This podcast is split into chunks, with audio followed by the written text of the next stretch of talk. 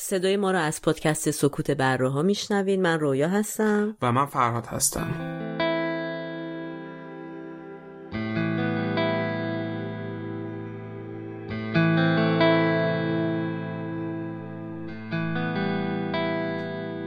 تاریخ پخش این اپیزود 25 تیر ماه 1399 خورشیدیه که برابر میشه با 15 جولای 2020 میلادی.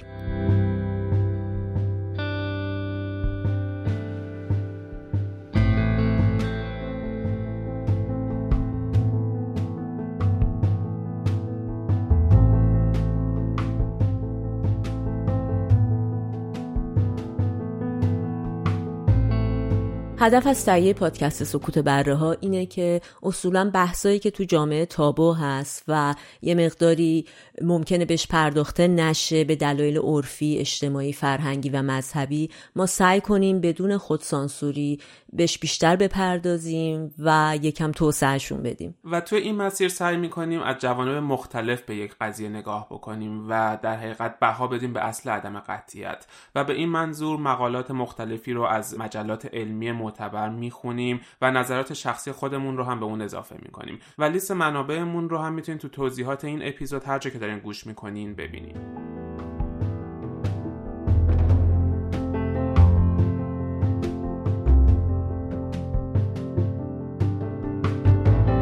حیوانات اهلی به هم احساس دارن، عواطف دارن، عواطف مادر و فرزندی براشون وجود داره. دیوکسید کربنی که به دلیل فعالیت‌های انسانی تولید میشه 9% مال دامداری صنعتی. این فرد گوشخوار حدود 17% زمین بیشتری رو مصرف میکنه نسبت به یک فرد گیاهخوار. به این دلیل که گوشت وقتی که از معده رد میشه و به روده میرسه احتمال فاسد شدنش بالا میره. بسیار جنگل‌های بارانی اونجا رو نابود کردن برای مزارع پرورش آووکادو. فکر کنید به آهویی و لاشه‌اش افتاده کنار خیابون. آیا شما همچین حسی دارین که بپرین رو اون لاشه و شروع کنید به خوردن؟ داد نظام سرمایه‌داری اینه که متأسفانه نه حقوق حیوانات نه حقوق انسان‌ها هیچ کدوم مخاطب نمیشه. و مناقشه که گیاهخواری بهتره یا گوشتخواری بهتره راه به جایی نمیبره. از گیاهخواری امروز شاید یه جوری تبدیل به دین داره. مگافوبیا چیز قویه تو خیلی از کشورها، یعنی گوشتخوارا حمله می‌کنن به گیاه. چیزی که ما رو امروز انسان امروزی کرده گوشتخواریه نه چیز دیگه‌ای.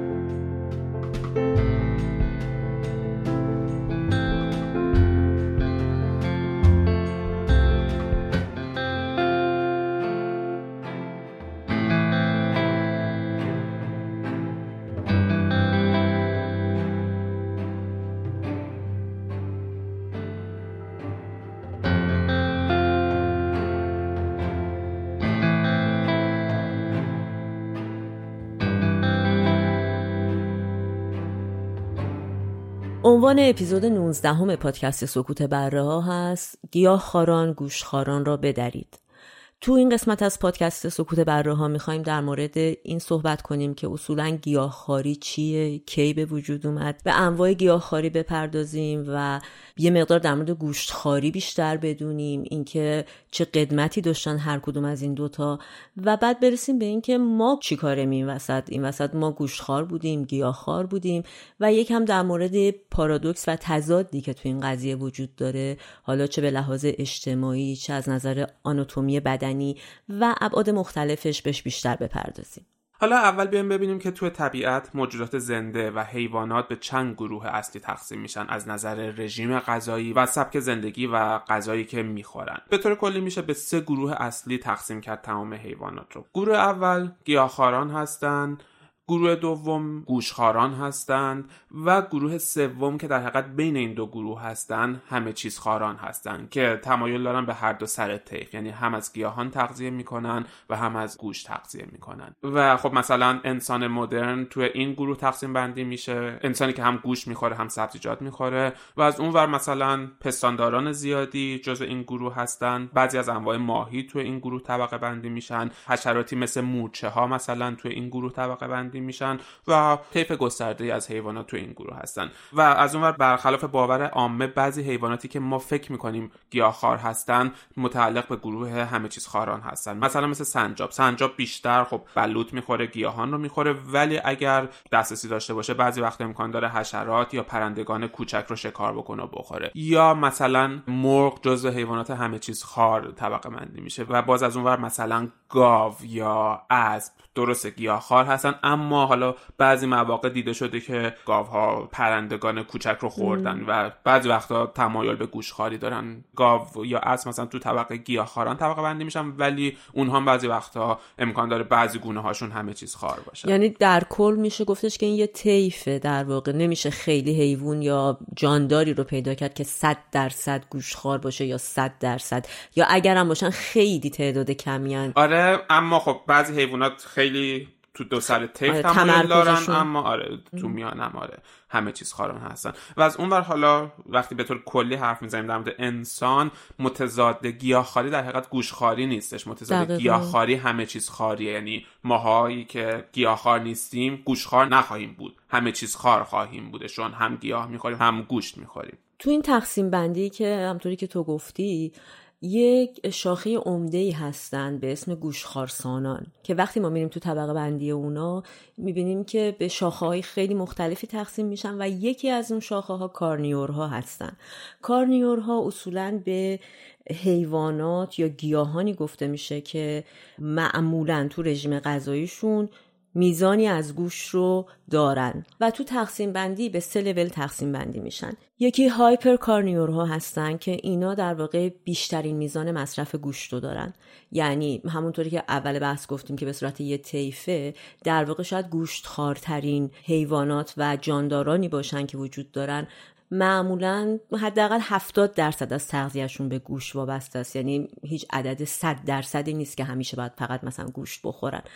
و این حیوانات خیلی آرواره‌های بزرگی دارن، جمجمه بزرگی دارن. یه سری از تحقیقات نشون داده که یه ارتباطی وجود داره بین این دسته از حیوانات که حالا توش بحثی هست که آیا انسان چقدر میره تو این زیر گروه یا نه، ولی معمولا هوشمندترن، یه ذره باهوشتر از بقیه هستن و دندونای عقبی که فکر میکنم هممون شاید اگه این فیلمای حیات وحش رو نگاه کرده باشیم یا مثلا تو کارتونا تو سپید دندان همیشه یه نمای خیلی کلوز نشون میده از دوتا دندونی که مثلا گورگویی برقی میزنه و اینا. این دوتا دندون شاخصه این گروه هستن که اینا عین یه قیچی میتونن قشنگ گوشتو بدرن و پاره کنن. و همینطور میشه گفت که تو این گروه خیلی سرپنجه های قوی دارن، ناخونای خیلی تیز با قدرت درندگی در واقع خیلی بالا. و مثالایی که بخوایم در مورد این گروه ها بگیم اصولا گربه‌سانا جزء این گروه هستن و همینطور تعداد زیادی از دوزیستا. گروه بعدی متسوکارنیورا هستن که حداقل 50% رژیم غذایشون به گوشت وابسته است. خب اصولا اینا چیزای دیگه هم میخورن از قبیل میوه یا ماهی یا سبزیجات و همینطور قارچا. و خیلی از نظر ابعادی اینا یه ذره ریزه میزن یا مثلا سایزشون متوسطه، خیلی حیوانای درشت و گنده‌ای نیستن. از انواعشون میتونیم اشاره کنیم به کایوتا که یه نوع سگ وحشی آمریکاییه و همینطور راکونا که خب کم بیش هممون میشناسیمشون. هایپوکارنیورا دسته آخر هستن که میشه گفت کمترین میزان وابستگی رو به گوشت دارن، یه چیزی حدود کمتر از 30% گوشت میخورن و این دسته از حیوانات هستن که میشن همون جزء تقسیم بندی همه چیز خواران همینطوری که تو گفتی. و اصولا بیشتر رژیم غذاییشون شامل انواع توتا، ریشه ها، دونه ها و مغزای مختلف در واقع گیاهی میشه و خب به همراهش گوشت هم میخورن. حالا این کارنیورها یا همون گوشتخوارا یه سری تشابهاتی دارن که به کمک اونا ما میتونیم از بقیه گروه ها متمایزشون کنیم.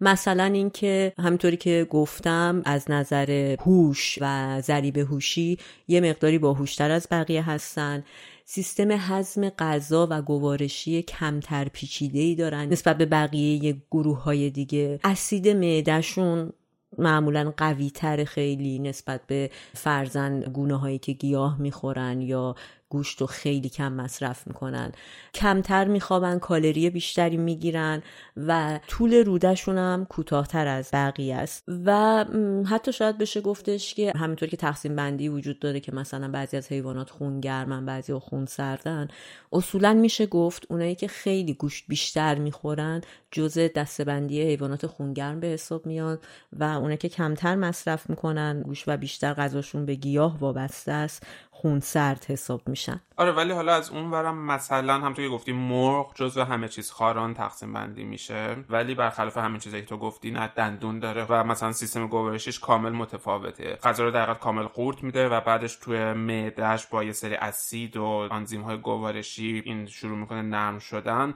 و بعد توی مرحله بعدی این غذا خورد میشه و تبدیل به انرژی واسش میشه. این لزوما همه این تقسیم بندی آره 100% صادق نیست در مورد همه گونه‌ها، ولی دقیقاً آره، به خاطر اینکه کلن انگار انقدر گونه های جانداران متفاوت هستن که تقسیم بندی یونیفای و مشترکی نمیشه پیدا کرد که خیلی قاطع بگه که از اینجا تا اینجا، از اینجا تا اینجا. و حالا ما به یکم جلوترم بریم بیشتر توضیح خواهیم داد، ولی نمیشه واقعا گفتش که این شکلیه اون این شکلیه. تو هر کدوم از این گونه‌هایی که توضیح دادیم میشه استثناهایی پیدا بشه، ولی به ناچار قرار دادن تو گروه همه چیز خارا، در صورتی که شاید خیلی از نظر آناتومی شبیه اونا نباشه. حالا هر کدوم از این سه گونه گیاهخوار، گوشتخوار و همه چیز خار نقش خیلی حیاتی رو توی طبیعت دارن و در حقیقت توی یک شبکه به هم پیوسته وجود دارن که به هم زنجیر شدن و تعاملاتشون برای طبیعت و برای همدیگه بسیار لازمه که این زنجیره رو ازش به عنوان تروفیک سیستم یا سیستم غذایی نام میبرن،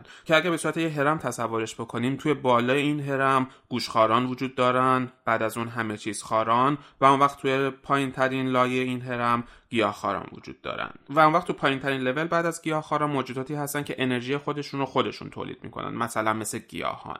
و خب تمام اینها وابسته به هم هستن، یعنی گیاهخواران از گیاهان تغذیه میکنن و گوشتخواران از لایه‌های زیرین خودشون، همه چیز خاران و گیاهخواران. و اون وقت هر کدوم از زنجیرهای این سیستم که از هم گسسته بشه باعث میشه که تعادل سیستم به هم بریزه. مثلا اگر همه چیز خاران از سیستم حذف بشن منجر به رویش بیشتر گیاهان میشه و اون وقت باعث میشه که جمعیت گیاهخواران افزایش پیدا بکنه و اون وقت دوباره باعث میشه که مقدار گیاهان کاهش پیدا بکنه و کل تعادل سیستم به هم میخوره. برای همین تو این ترافیک سیستم وجود هر کدوم از این گونه‌های گیاهخوار، گوشتخوار، همه چیز خار و خود گیاهان بسیار حیاتی و لازمه.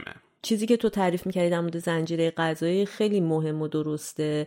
فقط به عنوان یه مثال، مثلا تو پارک یلوستون تو آمریکا چند سال پیش تمام اکوسیستم طبیعت به هم ریخته بود و از نظر به خصوص پوشش گیاهی داشت کم میشد و منطقه به سمت بیابون شدن پیش میرفت که اومدن یه سری شیر و ببر و پلنگ و اینا رو آوردن تو اون پارک، به خاطر اینکه جمعیت آهوها، گوزن‌ها خیلی زیاد شده بود و خب اینا رو خوردن و بعدش دیگه خب اون آهوها چون دیگه کمتر شدن و کمتر هم گیاه و اینا رو میخوردن قشنگ به یه بالانسی رسید منطقه. آره، حالا یه گروه تحقیقاتی اومده بررسی کرده روند تکاملی گیاهخواران و گوشتخواران رو و تلاش کرده که این رو ردیابی بکنه به میلیون ها سال قبل و ببینن که از کجا شروع شده این روند تکاملی و چه تأثیراتی داشته گیاهخواری یا گوشتخواری تو تکامل حیوانات. برای این منظور اومدن 1 میلیون گونه مختلف حیوانی رو بررسی کردن، از اسفنج‌ها گرفته تا حشرات، عنکبوت‌ها، حیوانات خانگی، سگ و گربه خانگی تا گربه‌سانان بزرگ و اون وقت موجوداتی که امروز وجود دارن یا فسیل هایی که از هزاران سال قبل یا میلیون ها سال قبل وجود داشته رو بررسی کردن بر اساس باقی مانده مدفوعشون یا مثلا تو فسیل ها اومدن تو سیستم گوارشیشون رو بر اساس اون فسیل ها بررسی کردن و اون وقت یه دیتا هم بر اساس سکونس های دی ان ای این حیوانات تشکیل دادن و این دوتا نتیجه رو روی هم مپ کردن و اون وقت تونستن با بررسی بیش از 1 میلیون گونه حیوانی این رو در حقیقت ردیابی بکنن در گذشته و برگردن به 100 میلیون سال قبل و اولین گونه‌های حیوانی رو در حقیقت ردیابی بکنن که گیاهخوار بودن یا گوشتخوار بودن. قدیمی‌ترین فسیلی که در حقیقت پیدا کردن متعلق به 800 میلیون سال قبل بوده و گوشتخوار بوده. و نتیجه این تحقیق اینه که گوشتخواری قدیمی‌ترین رژیم غذایی حیوانات بوده در گذشته و گیاهخواری اخیراً به رژیم غذایی حیوانات اضافه شده. وقتی میگیم اخیراً باز داریم تو یک اسکیل 800 میلیون سال حرف میزنیم و همچنین درصد بیشتری از گونه‌های حیوانی گوشتخوارن، یعنی تو این تقسیم بندی 63% از حیوانات تو تمام 800 میلیون سال گوشخوار بودن، 32%شون گیاهخوار بودن و تنها 3% همه چیز خوار بودن. یعنی خیلی جالبه که همه چیز خواران کمترین درصد دارن، ولی بازی تکامل اینو توضیح میده، چون که استراتژی تکامل بیشتر تمایل داره به تخصصی بودن تا اینکه بخواد عمومی به قضیه نگاه بکنه. یعنی از نظر تکامل همونطور که گفتی به خاطر سیستم گوارش و همه چی ترجیح داده میشه که گونه ها تکامل پیدا بکنن به صورت تخصصی برای انجام یک کار، به جای اینکه بتونن همه کاره باشن ولی در نهایت هیچ کاره باشن. و از اونور باز تو همین تحقیق دیدن که گیاهخواری تو روند تکامل کمک میکنه به دایورسیتی یا گوناگونی یا تنوع گونه‌های حیوانی. یعنی مثلا حشرات از نظر دایورسیتی بسیار تنوع دارن و تونستن شاخه‌های مختلف داشته باشن و گسترش پیدا بکنن، ولی مثلا پستانداران یا انسان تقریبا گونه‌شون متنوع نشده، یکسان مونده و یکسان تکامل پیدا کرده. و نتیجه آخری که از این تحقیق گرفته میشه اینه که جابجایی بین این رژیم‌های غذایی بسیار زمان بره. یعنی همونطور که گفتیم گوشخواری 800 میلیون سال قدمت داره، گیاهخواری کمتر از اون قدمت داره، ولی اینکه یک مثلا گونه حیوانی رژیم غذایی خودش رو از گوشخواری به گیاهخواری تغییر بده یا بالعکس، احتیاج به میلیون‌ها سال زمان داره تا بتونه توی روند تکاملی این اتفاق واسش بیفته. حالا تازه بعد از همه این توضیحات میایم تعریف بکنیم که گیاهخواری در انسان به عنوان یه سنت چجوری هست و کلاً چی تعریف میشه و چه تاریخچه‌ای داره. اصولاً گیاهخواری به رفتار و روشی گفته میشه که یه جور پرهیز از گوشت و محصولات حیوانی رو شامل میشه و دلایل مختلفی داره برای اینکه آدما اصولا این کارو میکنن. در وهله اول به صورت قدیمی تر اگه نگاه کنیم تو تاریخ به این قضیه دلایل مذهبی داشته. کم و بیش ما مثلا تو اسلام یه جور روزه رو داریم که اصولا هیچی نمیخوریم و تو ادیان مختلف روزه های متفاوتی هست که تو خیلی هاشون پرهیز از گوشتخواری وجود داره. همینطور میتونه دلایل علمی داشته باشه، از جمله کسایی که گیاهخوار میشن به این دلیل فرزن گیاهخوار میشن که میخوان آسیب کمتری به محیط زیست بزنن، از حقوق حیوانات دفاع کنن و یا اینکه اصلا فقط به خاطر سلامتی و زندگی سالمتری داشتن این عمل رو انجام میدن. به هر حال هر کسی تصمیم میگیره این راهو با دلایل خودش انتخاب میکنه و میره جلو. و گیاهخوار شدن و یا اصطلاحاً همون ویجیتریان شدن سالهای اخیرم خب خیلی رشد پیدا کرده به دلایل مختلف. از قدیمی ترین اقوامی که تو دنیا گیاهخوار بودن هندیا رو میشه اسم برد، به خاطر اینکه تو بودا و ادیان مختلفی که تو هند هست این امر توصیه شده. امروز روز میگن یه چیزی حدود 38% جمعیت هند گیاهخوارن، یا اینکه تو آمریکا 5% یه تحقیقی نشون داده که گیاهخوارن، ولی خیلی از اینا فقط ادعا میکنن که گیاهخوارن، در عمل واقعا گیاهخواری رو رعایت نمیکنن. و گیاهخواری هم روش‌ها و متدای خیلی گسترده‌ای داره. به صورت کلی اگه بخوایم تقسیم بندی داشته باشیم 7 گونه مختلف گیاهخواری وجود داره، 7 نوع مختلف، و پایه همه این تقسیم بندی ها اساسشون روی میزان انعطاف پذیری در مقابل مصرف گوشت و محصولات لبنیاتیه. به خاطر اینکه خب همه ما آدمیم، اصولا وقتی ما میخوایم یه روشی رو انتخاب کنیم برای تغذیه‌مون دوست داریم که تو اون روش انتخاب وجود داشته باشه. یعنی برای کسایی که یه مقداری دورن از این فرهنگی گیاهخواری و شاید خیلی روش متمرکز نبودن، وقتی صحبت از گیاهخواری میشه بلافاصله فکر میکنن که اوه فقط مثلا کاهو و خیار بخور و سالاد و اینجور چیزا و چقدر کسل کننده است. یه ذره که نزدیکتر میشیم میبینیم که گیاهخوارا اومدن برای خودشون متدای درست کردن، دستورات غذایی مختلفی وجود داره که در واقع همه اینا این معنی رو میده که انتخاب و آوردن توی سیستم غذایی خودشون و خب با این انتخابا یه ذره بازی میکنن و طبق اون ما این تقسیم بندی ها رو داریم. یکی از اولیه ترین و ابتدایی ترین روش های گیاهخواری فلکسیتریان، یا شاید ترجمهش کنیم به انعطاف پذیری. این روش اصولا برای کسایی توصیه میشه که میخوان تازه گیاهخوار بشن یا میخوان شروع کنن و تو این روش خب بیس خودشون و اساس خودشون رو بر این میذارن که بیشتر سعی کنن که گیاه بخورن ولی در کنارش یه مقداری گوشت و محصولات گوشتی و حیوانی هم مصرف کنن. به خصوص وقتی که خب آدم شروع میکنه گیاهخوار بشه اولاش خیلی ممکنه هوس کنه و اگه بخواد هی سرکوب کنه این هوسو ممکنه خب زندگیش ذره به هم بریزه و اینا. در نتیجه این فلکسیبیلیتی رو گذاشتن که اوکی میتونی هر وقت حالا خیلی دلت خواست یه ذره گوشت یا مثلا لبنیات یا اینجور چیزا رو مصرف کنی. پله بعدی پسکاتریانن که در واقع یه جور مرحله پرهیزشون رو بیشتر میکنن از گوشت خوردن و اینا دوباره غذای اصلیشون رو بیشتر وعده‌های خودشون رو گیاهخواری و محصولات گیاهی میخورن ولی ماهی رو به عنوان منبع گوشتی خودشون انتخاب میکنن و اگه مثلا دلشون خواست چیز گوشتی بخورن در واقع میرن ماهی میخورن و در حقیقت یعنی گوشت قرمز و مرغ رو مصرف نمیکنن. همینطور در کنار ماهی تخم مرغ و لبنیات هم میخورن. خب این یه پله یه ذره سفت و سخت‌تر شد از قبلی که خیلی انعطاف پذیر بودن. مرحله بعدی دوباره میاد یه ذره سفت و سخت‌ترش میکنه، میشه لاکتو و ویجیتریان. دوباره توی مرحله بیس قضیه سبزیجات خوردنه، اما در کنار اون نه گوشت قرمز میخورن، نه مرغ میخورن، نه ماهی، فقط محصولات اینا رو میتونن مصرف کنن از قبیل لبنیات و تخم مرغ.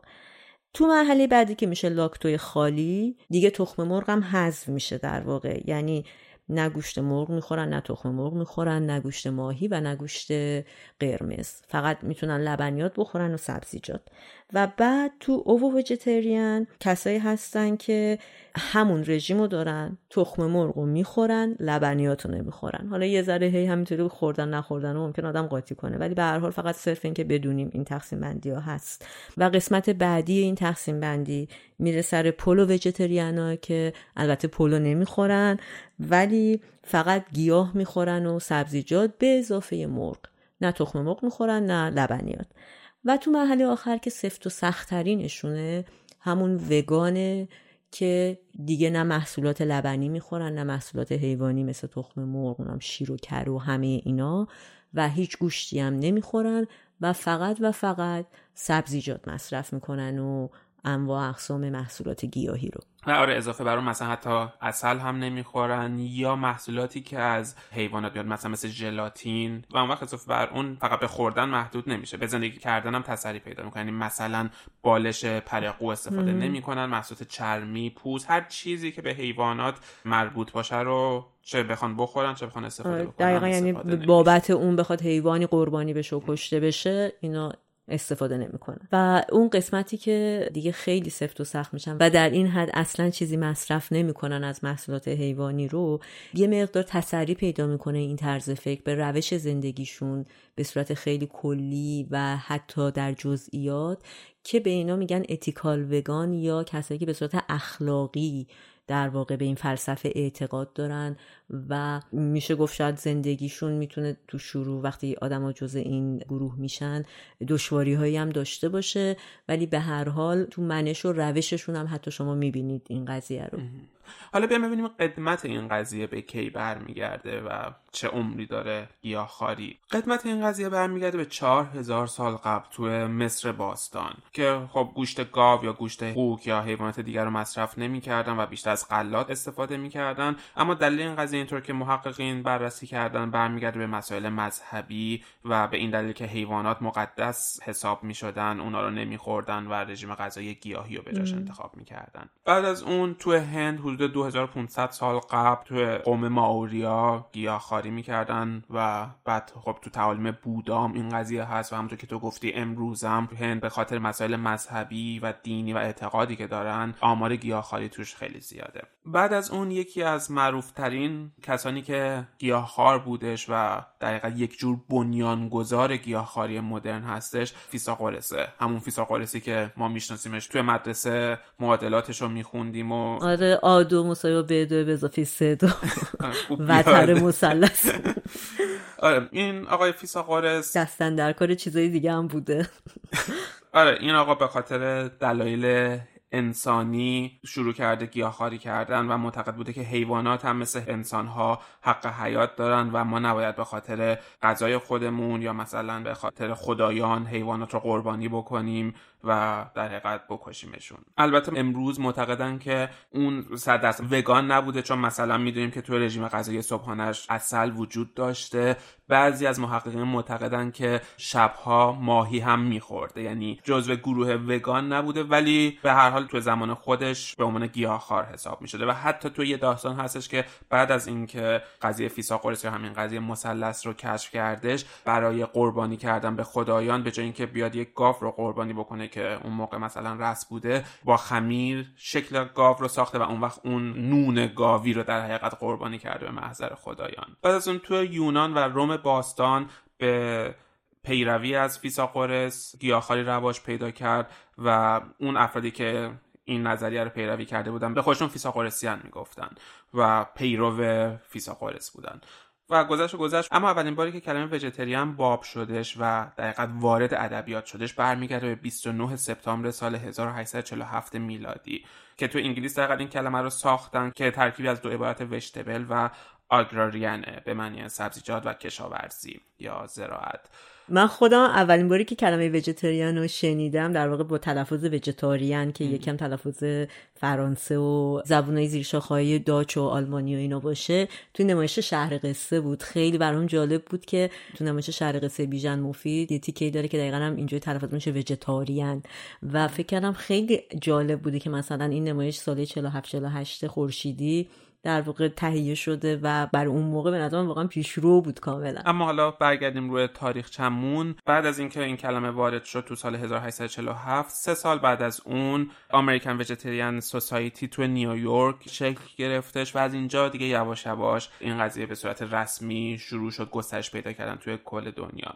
تو سال 1910 اولین کتاب آشپزی برای گیاهخواران منتشر شدش. این کتاب شامل دستورالعمل پخت غذاها گیاهی بودش، اما در حقیقت بیس غذاها بر اساس این بودش که یک جایگزینی برای گوشت پیدا بکنه از نظر طعم و مزه. یعنی این کتاب آشپزی که تو سال 1910 چاپ شدش بیشتر محوریتش رو این بودش که مثلا آرد و کره بادام زمینی و پیاز و اینا رو چطوری با هم قاطی کنیم و چه سبزیجاتی بهش بزنیم که طعم شبیه به گوشت بده و محوریت رو این قضیه بودش، نه اینکه حالا چه چیزی بخوریم که سالم‌تر باشه یا چه چیزی بخوریم که دقیقاً برای محیط زیست یا برای بدن اون بهتر باشه. اما تو 1971 یعنی 60 سال بعد از اون اولین کتاب آشپزی، کتاب‌های آشپزی اومد برای گیاهخواران که حالا شروع کرده بود بررسی کردن اینکه چه مواد غذایی رو باید بخوریم، چطوری میزان کافی پروتئین و ویتامین ها رو توی این رژیم غذایی به بدن برسونیم و محوریتشون بیشتر بر اساس رژیم سلامتی گیاهخواری بودش.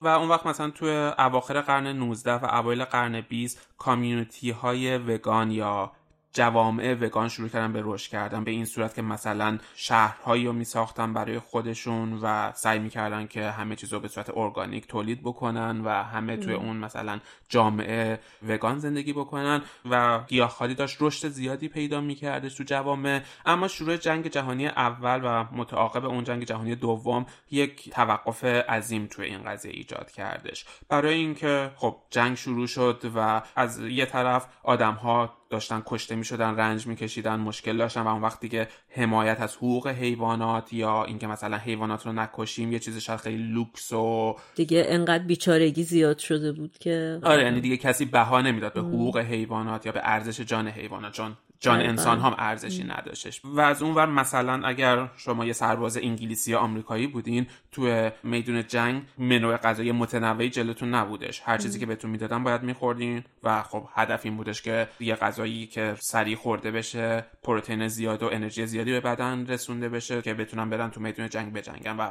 خب هیچ گزینه‌ای به جز گوشت نبود. برای همین گوشتخواری دوباره رواجش شدید شد. از اون ور مثلا تو ارتش سربازهایی بودن که از جوامع فقیر اومده بودن و شاید اونقدر دسترسی به گوشت نداشتن و حالا اینجا براشون خیلی شرایط فوق‌العاده‌ای بود که بتونن هر چقدر میخوان گوشت بخورن و لذت ببرن از این قضیه. و در حقیقت جنگ جهانی اول و دوم یک توقفی شد توی گسترش گیاهخواری توی قرن 19 و 20 که داشت رواج پیدا میکرد. و خب این وسط تو همین 300-400 سال اخیر دو تا پیشگام اصلی این قضیه که خیلی خب در واقع یه جوری میشه گفت تو زمان خودشون تبلیغات هم میکردن برای گسترش گیاهخواری لئوناردو داوینچی بود و همینطور بنجامین فرانکلین تو آمریکا که کلی مؤسسه تأسیس کرد و سعی کرد گروهایی که موافق این قضیه هستن رو گرد هم جمع کنه. حالا همونطور که تو هم گفتی ما میتونیم گیاهخوار شدن رو به 3 دلیل عمده طبقه بندی بکنیم، یا دلیل اخلاقی که زیر مجموعش میشه حمایت از حیوانات و محیط زیست، یا دلیل مذهبی، یا دلایل سلامت شخصی بدن. اما حالا بیایم جزئی تر به اینا نگاه بکنیم و ببینیم گیاهخوار شدن چه تاثیرات مثبتی توی هر کدوم از این قضایا داره و گیاهخواران چه دلایل جزئی تری دارن برای گیاهخوار شدن خودشون. یکی از دلایل اینه که حیوانات هم مثل ما انسان‌ها حق حیات دارن، حق زندگی دارن، عواطف دارن و حیوانات هم دوست دارن که زنده بمونن و ترس از مرگ دارن و مثلا توی دامداری‌ها یا مزارع حیوانات اهلی به هم احساس دارن، عواطف دارن، عواطف مادر و فرزندی براشون وجود داره، احساسات دوستی براشون وجود داره و همونطور که مثلا سگ و گربه خونگی ما دارای احساسات هستن و ما بهشون احساس داریم و اونا به ما احساس دارن، حیوانات مزرعه هم همین عواطف رو دارن و اونام دوچار شادی میشن، دوچار لذت میشن یا از اونور دوچار ترس و نگرانی و غم و اندوه میشن و همونطور که ما به عنوان انسان مدرن برای انسان‌ها حق حیات قائلیم، باید برای اونام حق حیات قائل باشیم. خب این کشتن حیوانات بود، ولی حالا در رابطه با مصرف فراورده‌های حیوانی چی؟ مثل شیر یا لبنیات و یا تخم مرغ و چیزهای دیگه. تو مقیاس صنعتی دوباره تولید این فراورده‌ها، مثلا تولید تخم مرغ یا تولید شیر، باعث رنج زیادی برای حیوانات و کشتن حیوانات زیادی دوباره میشه. یعنی مثلا گوساله‌های نر و خروس‌ها که شیر ندارن یا تخم‌گذار نیستن، دقیقاً مسیرشون عوض میشه و از اون مثلا توی طبیعت یک مرغ توی سال بین 12 تا 20 بار تخم میذاره، اما توی مقیاس صنعتی اینها رو توی دستگاه ژنتیکی کردن که سالانه بین 250 تا 300 تا تخم بذارن و خب دقیقاً این برای اون مرغ خارج از اون روال زندگی نرمال و طبیعی خودشه و 95% از مرغ‌های تخم‌گذار توی قفس‌هایی زندگی می‌کنن که حتی بال‌های خودشون رو نمیتونن باز بکنن، اینقدر این قفس‌ها کوچیکه. و از اون در مورد گاوهای ماده و شیرشون، خب می‌دونیم گاوها مثل انسان‌ها وقتی که بچه دارشن و وضع هم بکنن شیردهی میکنن و برای همین توی مقیاس صنعتی دائم اینها رو جفتگیری میکنن، حامله میشن، بچه دار میشن و به محض اینکه بچه به دنیا میاد بچه رو از مادر خودش جدا میکنن که بتونن شیرش رو بدوشن برای مصرف انسانها و دوباره یک رنجی برای اون مادر، برای اون فرزندی که تازه به متولد شده ایجاد میشه و غیر انسانی در حقیقت لحاظ میشه این قضایا. مسئله بعد اینه که از نظر علمی بدن ما برای تولید منابع معدنی و انرژی خودش احتیاجی به مصرف گوشت نداره. ما میتونیم تمام اون مواد معدنی و چیزهایی که نیاز داریم که بتونیم انرژی تولید بکنیم و از گیاهان و غذاهای گیاهی به دست بیاریم. و بعدش برای سلامتی ما هم مصرف غذاهای گیاهی بهتره. مثلا تو آمریکا روزانه 2600 نفر آمریکایی از بیماری‌های قلبی یا ناراحتی‌های قلبی میمیرن که یک از علایمش میتونه مصرف گوشت و به خصوص گوشت قرمز و کلسترول باشه، چون بدن ما به صورت عادی کلسترولی رو که نیاز داره تولید میکنه، اما وقتی مثلا ما فراورده‌های حیوانی و گوشت و به خصوص گوشت قرمز مصرف میکنیم میزان بیشتری از کلسترول تولید میشه تو بدنمون که بدن بهش احتیاج نداره و این باعث میشه که دیواره‌های رگ‌هامون قطورتر بشه و این چربی اشباع شده باعث بیماری‌های قلبی و مسائل مربوط به اون میشه. از طرف دیگه این دامداری صنعتی به حیات وحش و به حیوانات وحشی هم بسیار صدمه زده. مثلا تو دهه گذشته حدود 30 میلیون حیوان وحشی کشته شده برای اینکه بتونن زمین‌هایی که اونها توش زندگی میکنن و بگیرن و به دامداری اختصاص بدن و خب این اثرات بسیار مخربی و توی زیستگاه اون حیوانات وحشی به جا میذاره. آره خب دقیقاً دامداری صنعتی باعث شده کلی شکار و یا همون کشتار حیوانات اتفاق بیفته و خیلی از حیوانات زیستگاه طبیعی خودشون از دست بدن و این باعث میشه که جنگل‌ها فقیر بشن از گونه‌های مختلف و به مرور همینطوری اگه این چرخه رو ما دنبال کنیم تأثیر میذاره توی زندگی گوشتخواران دیگه، زندگی گیاهخواران دیگه و همینطوری اگه این زنجیره رو بگیریم میرسیم به زنجیره غذایی که متصل میشه به انسان و خب این روند یه چیز لوپیه که همطوری ادامه داره. آره همون تروفیک سیستم که اول هم روی صحبت کردیم، آره این زنجیره در حقیقت یه جوری داره شکسته میشه. و از اون ور دوباره این دامداری صنعتی اثرات مخربی رو روی محیط زیست و روی طبیعت داره. میزان گازهای گلخانه‌ای که منتشر میشه به خاطر این سیستم دامداری صنعتی، یا همون که گفتیم نابودی محیط زیست به خاطر تولید دامداری‌ها و تولید علوفه‌های دامی و چیزهای نظیر این. دقیقاً اگه بریم تو آمار و یه ذره به جزئیات بیشتر این مسئله رو پیگیری کنیم، مثلا در سال 2006 سازمان ملل یه گزارشی رو منتشر کرد از این که در واقع دامپروری و دامداری صنعتی باعث شده که میزان تولید گازهای گلخانه‌ای بیشتر از میزان کل گازی باشه که ماشین‌ها و وسایل حمل و نقل تولید میکنن و باعث خب گرمایش کره زمین میشن. یعنی فکر کنید ما همش بحثی که تو مدیا و رسانه‌ها میبینیم اینه که ماشین سوار نشین، آلودگی و انقدر این پررنگ شده، ولی در کنارش نمیدونیم شاید خیلی همون که دامداری و دامپروری داره بیشتر از این میزان گاز گلخانه‌ای تولید میکنه. و همینطور در مورد تولید گاز دیوکسید کربن CO2 قضیه دامداری صنعتی خیلی تاثیرگذار بوده. دوباره یه گزارشی هست از سازمان ملل که میشه گفت که 9% از گاز دیوکسید کربنی که در واقع به دلیل فعالیت‌های انسانی تولید میشه 9% مال دامداری صنعتی و دامپروریه. و فقط بحث گلوبال وارمینگ یا گرمایش کره زمین و تولید گاز دیوکسید کربن هم نیست. در خلال این پروسه دامداری صنعتی گازهای دیگه‌ای تولید میشه، از جمله نیتروس اکساید و متان، که هر دوی اینها تاثیر بسزایی دارن روی گرمایش کره زمین، به خصوص به دلیل پرورش گوسفند و گاو. و همینطور تأثیراتی که از نظر مصرف آب میذاره، یعنی میزان آبی که مصرف میشه برای اینکه یه دونه گوسفند و گاو چرا کنن، گیاهی داشته باشن برای اون خوردن، خیلی قابل توجهه.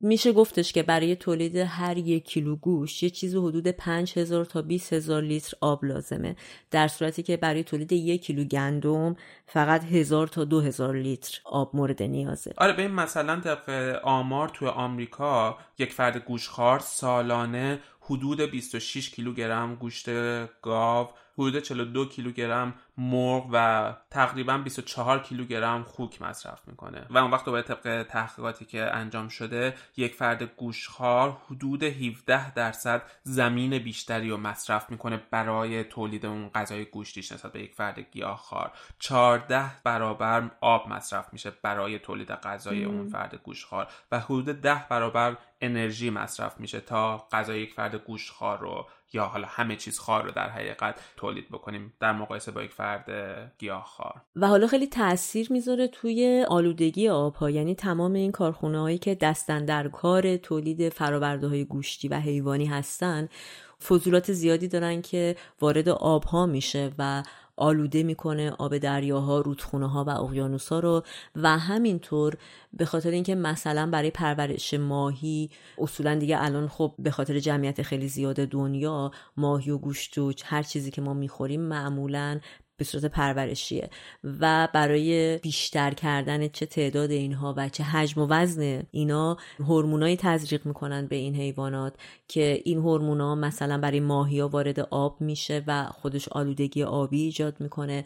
و همینطور زمینایی که استفاده میشه برای دامداری‌های صنعتی وقتی که تو این حجم وسیع داره این کار اتفاق میفته باعث میشه که اون خاک از مواد معدنی و آلی خودش تهی بشه و در واقع تأثیر بذاره به بافت گیاهی این منطقه که در واقع داره توش دامپروری اتفاق میفته و این بافت گیاهی تأثیر خودش رو میذاره رو تغذیه جاندارانی که گیاهخوارن و همینطوری باز دوباره حیواناتی که این گیاها رو مصرف میکنن و دوباره رو چرخه غذایی و اکوسیستم دنیا. حالا ببین آره ما هر چی که داریم صحبت میکنیم در مورد دامداری صنعتی داریم صحبت میکنیم، چون خیلی‌ها معتقدن که خب اگر مثلا فرآورده‌های گوشتی اکو یا انوایرنمنتال فرندلی یا دوستدار محیط زیست رو استفاده بکنیم چی؟ اما مثلا پرورش گاوهایی که توی مراتع به صورت دامداری سنتی رشد پیدا میکنن، میزان گاز گلخانه‌ای که متساعد میشه 4 برابر بیشتر از دامداری‌های صنعتیه، چون که توی دامداری سنتی زمان بیشتری طول میکشه تا گاو به اون رشدی برسه که لازمه و تو دامداری صنعتی به خاطر نوع تغذیه، به خاطر هورمون‌هایی که استفاده میشه سریعتر اون اتفاق میفته. برای همین حتی دامداری سنتی یا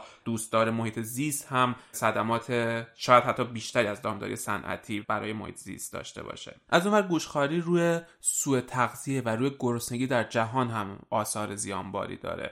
تقریباً 1 میلیارد از جمعیت کره زمین به نوعی از سوء تغذیه رنج میبرن و سالانه 6 میلیون کودک از گرسنگی میمیرن. بنظر مثلا ما غلات و دونه‌های خوراکی رو باید بکاریم برای پرورش حیوانات که میزان زیادی از این غلات و آذوقه رو باید حیوان مصرف بکنه تا مقدار کمتری گوشت تولید بکنه، در حالی که اگر مستقیم اون غلات به دست گرسنه‌ها برسه، کاشته بشه و دقیقاً پرورش داده بشه برای رژیم‌های گیاهخوار و گرسنگان، تقریباً میشه گرسنگی رو روی زمین ریشه کن کرد و گرسنگی دقیقاً روی زمین نمیمونه. و اون وقت آخرین مورد ارزش‌های انسانیه که حالا گفتیم حیوانات حق حیات دارن، اما تقریباً 98% صدمه‌ای که به حیوانات وارد میشه از طرف انسان‌ها به خاطر رژیم غذایی انسان‌هاست. یعنی 98% مرگ حیوانات به خاطر اینه که ما می‌خوایم رژیم غذاییمون توش گوشت باشه. و خب گیاهخواری فوایدی هم داره که در واقع ما تا الان توضیح دادیم از نظر اجتماعی و محیط زیستی چجور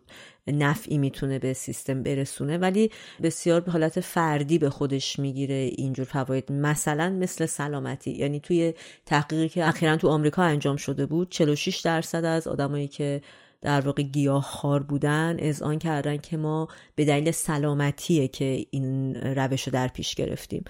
و اینکه خب چقدر باعث سم‌زدایی بدن میشه، چقدر به هضم غذا کمک میکنه، همین رو کم و بیش شنیدیم. ولی به صورت علمی‌تر شاید اگه بخوایم بگیم، میتونیم بگیم که گیاهخواری باعث کاهش بیماری‌های قلبی و عروقی و احتمال ابتلا به دیابت میشه. ولی در عین حال هم یه تحقیق انجام شده که میزان سکته‌های قلبی، نه بیماری‌های زمینه‌ای قلبی، در افرادی که گیاهخوار بودن بیشتره. و همینطور تو رژیم‌های لاغری می‌بینیم خیلیش در واقع پایه‌ی رژیم بر اساس گیاهخواریه و کمک می‌کنه به لاغرتر شدن. و اینکه ما وقتی چربی حیوانی مصرف نمی‌کنیم، چربی که تو گوشت قرمز وجود داره، میزان چربی که از فرآورده‌های گیاهی بدن ما میگیره کوالیتی و کیفیت بهتری داره اون چربی و خب به همین نسبت هم پروسسش و خواصش در عمل گوارش بدن و جذب ویتامین بیشتر. و همینطور یه سری از تحقیقات نشون داده که احتمال ابتلا به بعضی از سرطان‌ها در افرادی که گوشت بیشتری مصرف میکنن افزایش پیدا میکنه، سرطان‌های پروستات، پستان و سرطان کلون یا روده. آره، اما در کنار اینا گیاهخواری میتونه مضراتی هم داشته باشه. مثلا یکی از مشکلات رژیم گیاهخواری یا رژیم وگان این هستش که خیلی از داروها از فرآورده‌های حیوانی توشون استفاده میشه. مثلا توی قرص‌ها از شیر گاو و لاکتوزهای اون استفاده میشه یا توی کپسول‌ها ژلاتین استفاده میشه. همونطور که گفتیم خب افراد وگان نمیتونن از این داروها استفاده بکنن. مسئله بعدی کمبود بعضی از ویتامین‌ها و مواد معدنی در رژیم گیاهخواریه که اصلی ترینش ویتامین B12 هستش که تقریبا فقط توی گوشت به صورت طبیعی وجود داره و تو رژیم‌های گیاهی کمبود این ویتامین احساس میشه. یا مثلا کمبود آهن یا امگا 3 تو رژیم‌های گیاهی محسوس هستش. در واقع میشه گفتش که گیاهخوارا باید مواظب تغذیه‌شون باشن. غیر ممکن نیست به دست آوردن اینا، ولی یه ذره باید حواسشون باشه که همه چی رو بتونه بدنشون به خوبی جذب کنه و تغذیه خوبی داشته باشه. آره، مثلا برای ویتامین B12 خمیر دندونایی هستش که میشه مصرف کرد و اون رو جبران بکنه. و مسئله بعد اینه که لزوما تمام رژیم‌های گیاهخواری سالم نیستن. یعنی مثلا افرادی که دلشون گوشت میخواد و دوست دارن که جایگزین‌های مناسبی برای گوشت رو پیدا بکنن، یکی از جایگزین‌هایی که هستش توی بازار شامل مقدار زیادی چربی و نمکه که اون ماده رو تبدیل بکنن به چیزی که طعم گوشت داره و خب این خیلی ناسالم هستش برای بدن.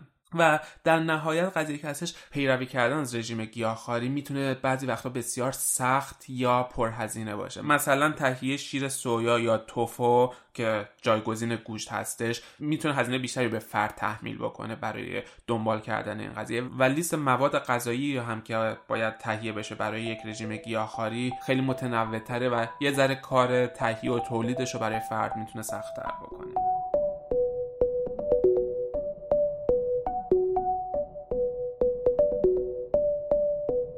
روزی به رهی مرا گذر بود، خوابیده به ره جناب خر بود. از خر تو نگو که چون گوهر بود، چون صاحب دانش و هنر بود. گفتم که جناب در چه حالی؟ فرمود که وضع باشد عالی. گفتم که بیا خری رها کن، آدم شو بعد از این صفا کن. گفتا که برو مرا رها کن، زخم تن خویش را دوا کن. خر صاحب عقل و هوش باشد، دور از عمل فحوش باشد. نه ظلم به دیگری نمودیم، نه اهل ریا و مکر بودیم. راضی چون رزق خویش بودیم، از سفره کس نان نربودیم. دیدی تو خری کشد خری را، یا آن که برد ز تن سری را. دیدی تو خری که کم فروشد، یا بهر فریب خلق کوشد. دیدی تو خری که رشوه خوار است، یا بر خر دیگری سوار است.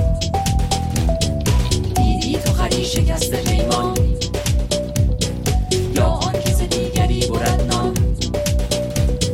خر دور ز غیر و غال باشد، نارو زدنش محال باشد. خر معدن معرفت و کمال است، غیر از خریت ز خر محال است. تزویر و ریا و مکر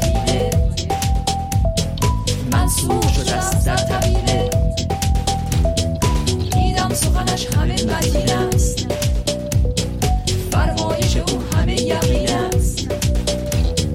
گفتم ز آدمی سری تو،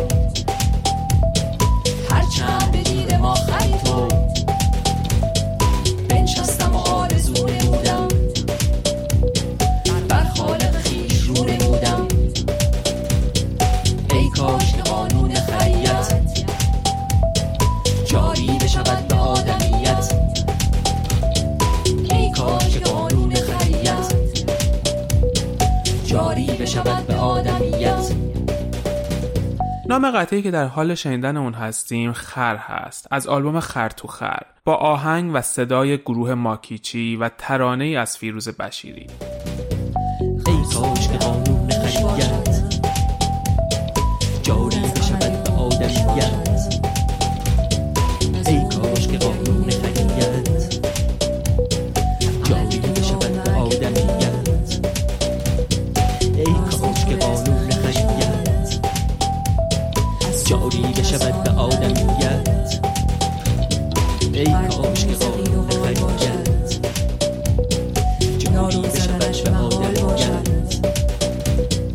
خر معدن معرفت و کمال است، غیر از خریت ز خر محال است.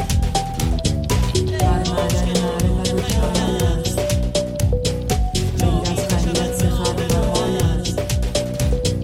ای کاش که قانون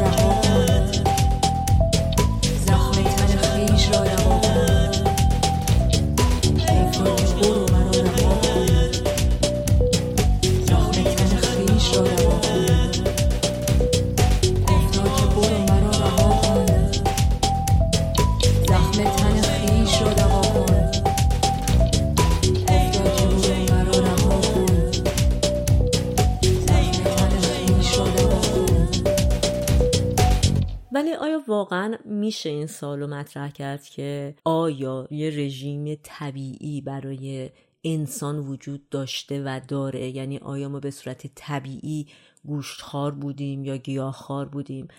یه ذره در وهله اول اصلا مطرح کردن این سوال کلا تو جامعه دانشگاهی یه مقداری چالشی و بحثی که همچنان ادامه داره. از یه نقطه نظر که به این بحث نگاه کنیم، میگن اوکی شما در نظر بگیرین مثلا دارین رانندگی میکنین توی جاده و میبینید که خب یه ماشینی اومده قبلا زده، فکر کنید به یه مثلا آهویی یا به یه گاوی گوسفندی و لاشش افتاده کنار خیابون. آیا شما همچین طمع و حسی دارین که ماشین نگه دارین پیادشین بپرین رو اون لاشه و شروع کنین به خوردن؟ اگه جوابتون منفیه یعنی شما به صورت غریزی گوشتخوار نیستین. یا اینکه مثلا اگه یه گاوی رو توی مزرعه میبینین داره چرا میکنه، به این فکر کنید که به به الان وردارم اینو بخورمش.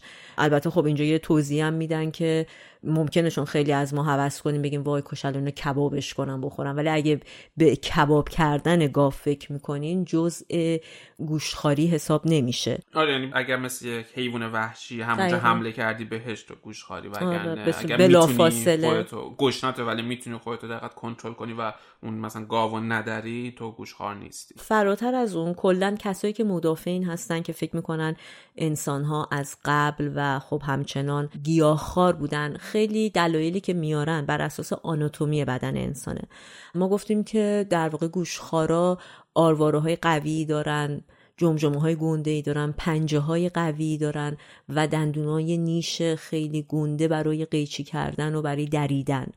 و کسایی که مدافع این قضیه هستن که انسان جزء گیاهخوارا بوده، خب میگن ما همچین چیزی نداریم. درسته ما دندونای نیش داریم ولی اصلاً به تیزی و برندگی دندونای گوشتخوارا نیست و فک در واقع گوشتخوارا معمولاً به صورت بالا و پایین تکون میخوره برای دقیقاً همون باز پروسه پاره کردن و دریدن، ولی فک انسان حالت آسیاب داره و دقیقاً برای این طراحی شده که انگار میخواد سبزیجات رو له کنه و هضم کنه.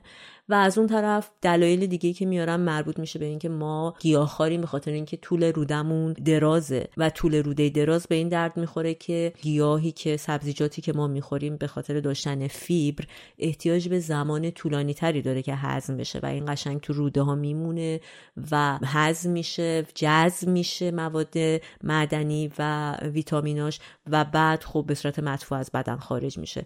در صورتی که روده اون دست از حیواناتی که گوشتخوار هستن خیلی کوتاهه، به این دلیل که گوشت وقتی که از معده رد میشه و به روده میرسه احتمال فاسد شدنش بالا میره. خیلی خب گوشت سریع فاسد میشه و باکتری تولید میکنه و دقیقاً به همین دلیل طول روده اونا کمتره برای اینکه زود این قضیه رو پس کنن و بدن بیرون رد بشن ازش. و همینطور در مورد اسید معده، اینا رو قبلا هم اشاره کردیم که خب میگن اسید معده انسان خیلی ضعیفه برای اینکه گوشت نپخته رو هضم کنه، هرچند ما نشانه هایی داریم از اینکه انسان های قدیمی تر گوشت نپخته رو میخوردن قبل از در واقع کشف آتش، ولی مجبور بودن که این کارو بکنن. و کسایی که طرفدار این نظریه هستن که انسان به صورت ذاتی و غریزی گیاهخوار بوده، یکی از روش‌هایی که انتخاب می‌کنن برای توضیح نظر خودشون در واقع نظریه تکامل و فرگشته و به این معنی که میگن ما از نظر بیولوژیکی و آناتومی بیشترین شباهت رو به گونه میمون‌هایی داشتیم که این میمون‌ها در اون زمان اغلب رژیم غذاییشون گیاه بوده و از گیاهان تغذیه می‌کردن و خب احتمالاً ما هم همین کارو می‌کردیم و حالا طبق در واقع تغییراتی که تو محیط زیستمون به وجود اومده به مرور روی به گوشت آوردیم.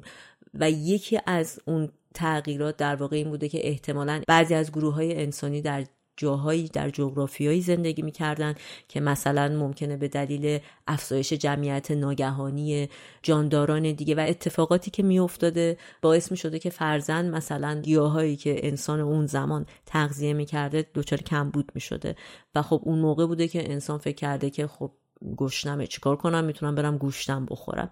یه نظریه دیگه هست که میگه که ما بیش از 10,000 سال نیستش که شروع کردیم به دامپروری و هنوز که هنوزه در بعضی از نقاط دنیا که از قدیم هم یعنی حدود همون 10,000 سال پیشم دامپروری وجود نداشته، مثل بعضی از مناطق غرب آفریقا و چین و تایلند اینا هنوزم جمعیت زیادی رو توشون میتونیم پیدا کنیم که به لاکتوز و فرآورده‌های لبنیاتی حساسیت دارن و این نشون میده که این جماعت همینطوری ما اگه برگردیم به زمان عقب‌تر احتمالاً فقط شیر مادر رو تغذیه کردن و دام و گیاهی هم دور و برشون نبوده و به زندگیشون هم تونستن ادامه بدن. و یه مسئله هم که خیلی روش تاکید میکنن اینه که زندگی مدرن و به خصوص استایل زندگی غربی باعث شده که انقدر گوشتخواری تو سالهای اخیر، تو سده‌های اخیر در واقع گسترش پیدا کنه بین جمعیت دنیا به خاطر مسئله پول. قبلا اصولا خانواده‌های اشرافی و یه ذره پولدارونه که وضعشون خوب بوده گوشتخواری مخصوص اونا بوده و توی رژیم غذایی و وعده‌های غذاییشون گوشت پیدا می شده و خب آدمای دیگه با همون نسبت طبق سنت سابقشون بیشتر فرآورده‌های گیاهی مصرف می کردن. ولی خب از وقتی که دامپروری صنعتی شد و به صورت یه بیزینس در اومد و خب به تبع اون قیمت گوشت هم ارزون شد، تعداد زیادی از مردم دنیا دیگه گوشت براشون یه کالای لوکس نبود و شروع کردن به خوردن و استفاده کردن ازش. آره، همونطور که گفتی خیلی این بحث شدیدی همیشه بین مدافعین گوشتخواری و مخالفین گوشتخواری هستش که ما اجدادمون گوشتخوار نبودن و در حقیقت یک چیز جدیده. اما حالا ببینیم بیولوژیست ها چی میگن و تحقیقاتی که روی فسیل ها انجام شده به ما چی میگن. تحقیقات میگه که گونه نئاندرتال که در حقیقت قدیمی ترین نوع انسان بودن و منقرض شدن، ما از اون نسل نیستیم، در حقیقت خویشاوندان ما بودن و نتونستن در حقیقت اون جهش ژنتیکی رو داشته باشن و هوشمند بشن، اونها هم گوشتخوار بودن. گوشت قسمت اصلی غذاشون نبوده به این دلیل که به دست آوردن گوشت سخت بوده، چون که خطرناک بوده شکار کردن و فرار بوده، در واقع حیوان وحشی فرار می‌کرد از دستشون، برای همین خب گیاهان در دسترس بوده و راحت‌تر بوده خوردنشون. اما اگر دستشون می‌رسید گوشت می‌خوردن و به نوعی گوشتخوار بودن. بعد از اون تو هوموسیپین ها که اجداد ما انسان‌های امروزی هستن، اثراتی که از گوشتخواری دیده شده برمیگرده به 2.5 میلیون سال قبل که ابزارآلاتی تو اتیوپی پیدا شده که به این معنی که انسان‌ها در واقع قصابی می‌کردن و ازشون استفاده می‌کردن برای جدا کردن گوشت از لاشه. توی یک نظریه دیگه این برمیگرده به 3.5 میلیون سال قبل. به هر حال یعنی قدمت گوشتخواری انسان آره خیلی قدیمیه. اون وقت توی یه تحقیق دیگه یک استخوان جمجمه توی تانزانیا پیدا کردن که این مربوط به 1.5 میلیون سال قبله. نژاد این جمجمه مشخص نیست که هوموسیپین بوده یا گونه دیگه از انسان‌ها بوده، اما جمجمه انسانه و تقریبا سنش رو حدود 2 سال تخمین میزنن. بررسی‌هایی که روی این جمجمه انجام شده دیدن که علت مرگ این کودک کمبود ویتامین‌های B9 و B12 بوده توی رژیم غذاییش که دقیقاً ویتامین‌هایی که از گوشت به دست میاد و دقیقاً این بیماری رو داشته که مرتبط به کمبود این ویتامین‌ها بوده. و اون وقت گمان زنی ها اینه که اگر این کودک همچنان شیرخوار بوده، مادر اون دسترسی به گوشت توی اون موقعیت نداشته که باعث مرگ این بچه شده، یا اینکه خود بچه کمبود گوشت داشته و باعث مرگ شده. یعنی این خانواده به دلیل عدم دسترسی به گوشت که رژیم غذایی غالب افراد اون زمان بوده، این بچه مرده. و بعد اومدن نقش گوشت رو توی تکامل بشر بررسی کردن. توی یه تحقیق تو سوئد انجام شده اومدن 67 گونه متفاوت رو بر اساس سایز مغزشون و رژیم غذاییشون بررسی کردن و دیدن که پستانداران گوشتخوار سریعتر بچه‌های خودشون رو از شیر میگیرن. مثلا انسان به طور متوسط بعد 2 سال بچه خودش از شیر میگیره، در حالی که شامپانزه ها بعد 4 سال بچه‌شون رو از شیر میگیرن. و دلیل این قضیه اینه که معمولا وقتی که رشد مغز به تکامل میرسه، مادر بچه رو از شیر میگیره و خب هرچی سریعتر مغز تکامل پیدا بکنه بهتره، چون بیشتر آدم میتونه فرزانه آوری داشته باشه و در حقیقت اون بازی تکامل به این صورته که باید بیشتر بتونی نسل خودت رو تکثیر بکنی. و برای همین در حقیقت گوشتخواری انسان به انسان کمک میکنه که زودتر رشد بکنه، زودتر مغزش تکامل پیدا بکنه و بتونه گسترش پیدا بکنه. از طرف دیگه تو یک نظریه دیگه اینه که گوشتخواری باعث شده که ما امروز انسان هوشمند بشیم. یعنی دقیقاً جایی که ما از خویشاوند نزدیک خودمون میمون‌ها جدا شدیم، اونجاییه که ما رو به گوشت آوردیم، چون که برای اینکه ما بتونیم این تغییرات ژنتیکی رو انجام بدیم، برای اینکه بتونیم هوشمند بشیم، احتیاج به انرژی بسیار زیادی داشتیم در طول ده‌ها هزار سال یا میلیون‌ها سال و این انرژی رو به جز گوشت از چیز دیگه‌ای نمیتونستیم بگیریم. در حقیقت این قضیه شاید برای گیاهخواران یه ذره دردناک باشه، اما اون چیزی که ما رو امروز انسان امروزی کرده گوشت‌خواریه، نه چیز دیگه‌ای. از اون ور همه چیز خاری ما به ما کمک کرده که نسلمون منقرض نشه.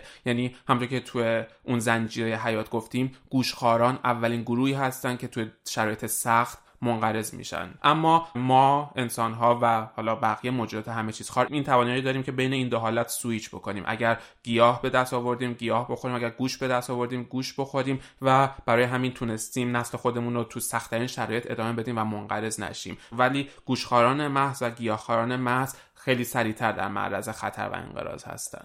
ولی این بحثایی که در مورد دلایل گوشتخواری و اینکه حالا ما اصلا گوشتخوار بودیم یا چقدر گیاهخوار بودیم یه ذره عجیبه، به خاطر اینکه از نظر علمی وقتی به این قضیه نگاه میکنید، اصولا تو علم خب فرض بر اینه که من یه سوالی برام پیش میاد و میرم در مورد اون تحقیق میکنم، ولی کار توی این بحث که آیا انسان گیاهخوار بوده یا گوشتخوار بوده حتی از نظر آکادمیکی هم بالا گرفته.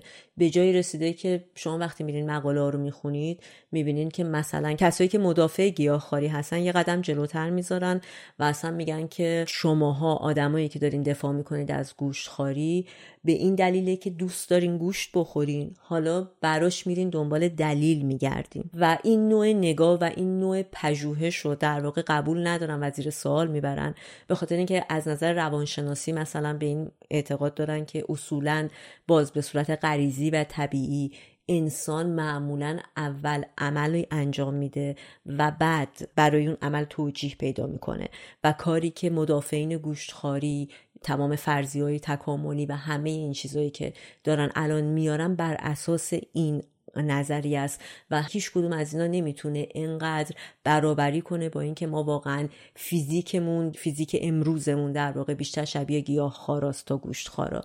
و حتی مثلا در مقابل کسایی که میگن انسان بیشتر همه چیز خواره، اونا میگن ما این حرفم قبول نداریم، به خاطر اینکه فرضاً مثلا معده ما درسته میتونه گوشتو هضم کنه ولی میتونه مثلا مقوارم بخوره، کاغذم بخوره. بخوای اگه فقط بر اساس این آرگومنت بری جلو که معده من چون میتونه این چیزا رو بخوره پس من طبع غذاییم به این سمته، آرگومنت غلطیه.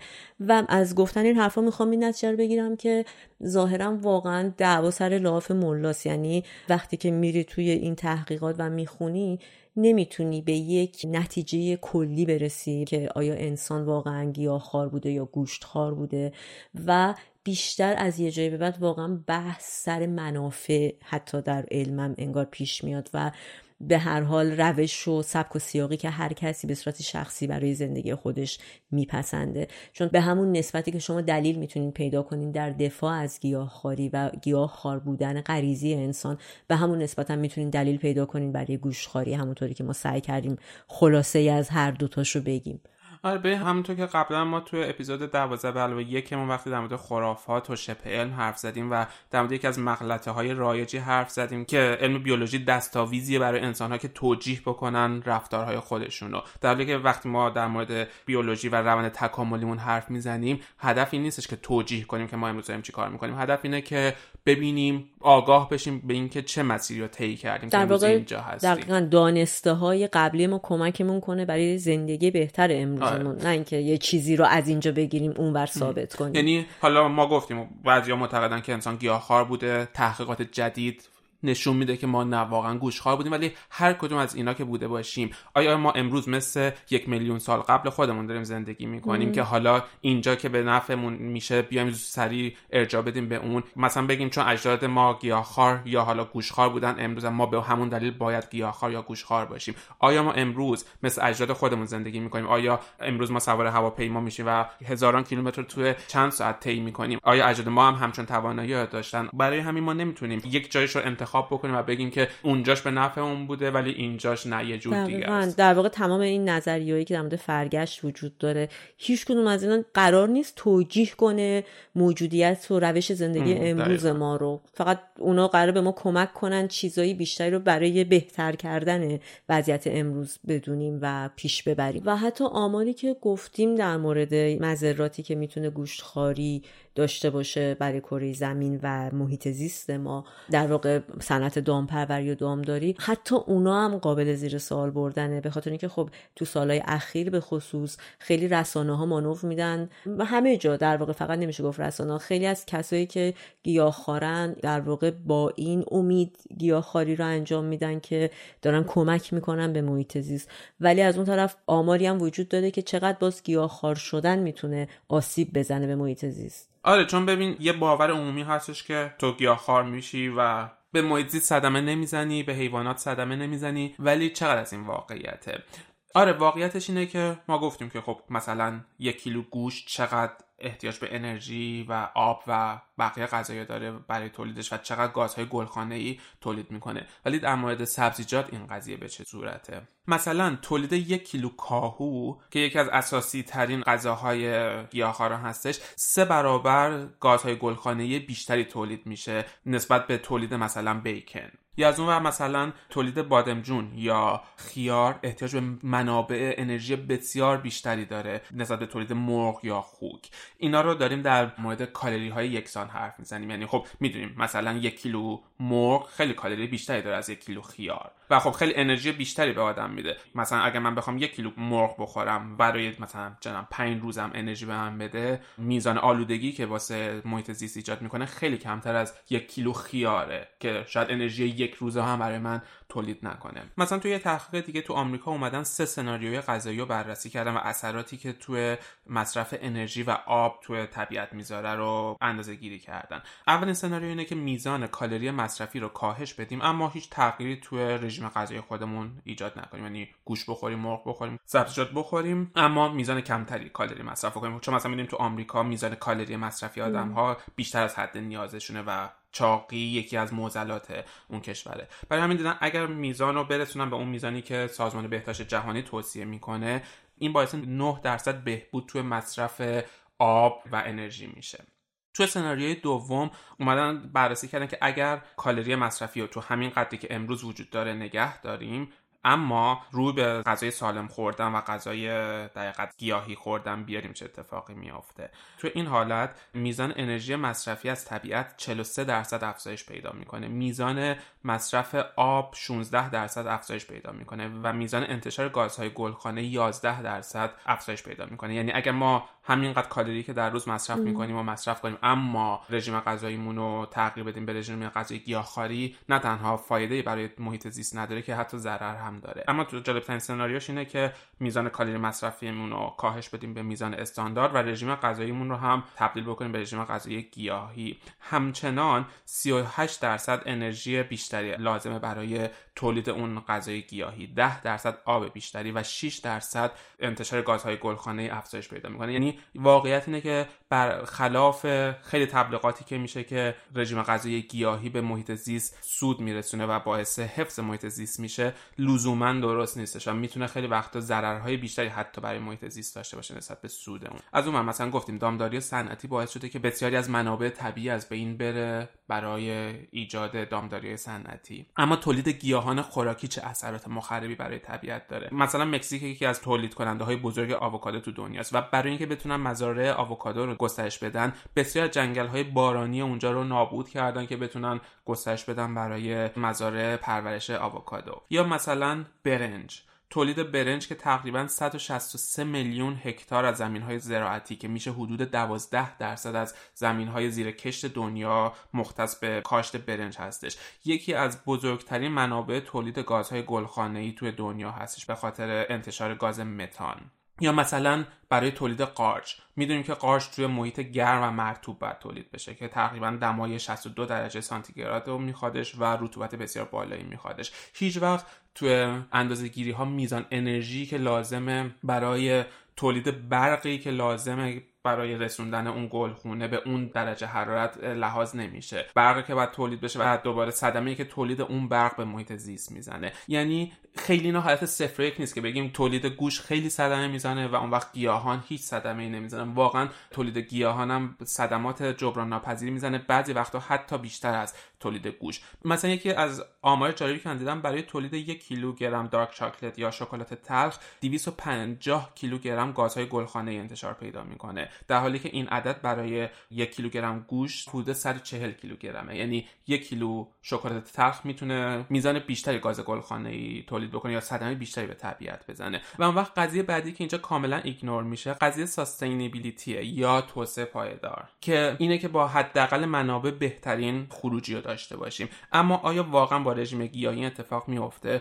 چون که یک واقعیتی که لحاظ نمیشه حمل و نقل مواد غذایی هستش. یعنی تو دنیا حبوبات از کانادا میادش، آووکادو از مکزیک میادش، و تو هر گوشه دنیا، تو هر کشوری که لحاظ بکنیم، سبزیجات بعد از کشورهای مختلف، از جاهای مختلف حمل و نقل بشه. و اون وقت حالا اینجا قضیه اون توسعه پایدار لحاظ میشه که آیا این که ما بریم از دامداری مثلا 2 کیلومتر اونورترمون 1 کیلو گوشت بخریم بیشتر به محیط زیست صدمه میزنیم، یا 1 کیلو عدسی که باید از اونور دنیا سوار هواپیما بشه و وارد کشور بشه تا ما بتونیم مصرف بکنیم. این چیزیه که توی این رژیم‌های غذایی کاملا ایگنور میشه و به هیچ وجه در نظر گرفته نمیشه. از اونور میزان دورریز سبزیجات بسیار زیاده. طبق آمار توی حمل و نقل و توی فروشگاه 20% سبزیجات دور ریخته میشه، چون که واسه سبزیجات تازگیش خیلی مهمه. به خصوص وقتی ما روی بیاریم به یک رژیم گیاهی، می‌خوایم سلامت‌تر بخوریم، سبزیجات تازه‌تر بخوریم، اما این میزان دورریز این کاملا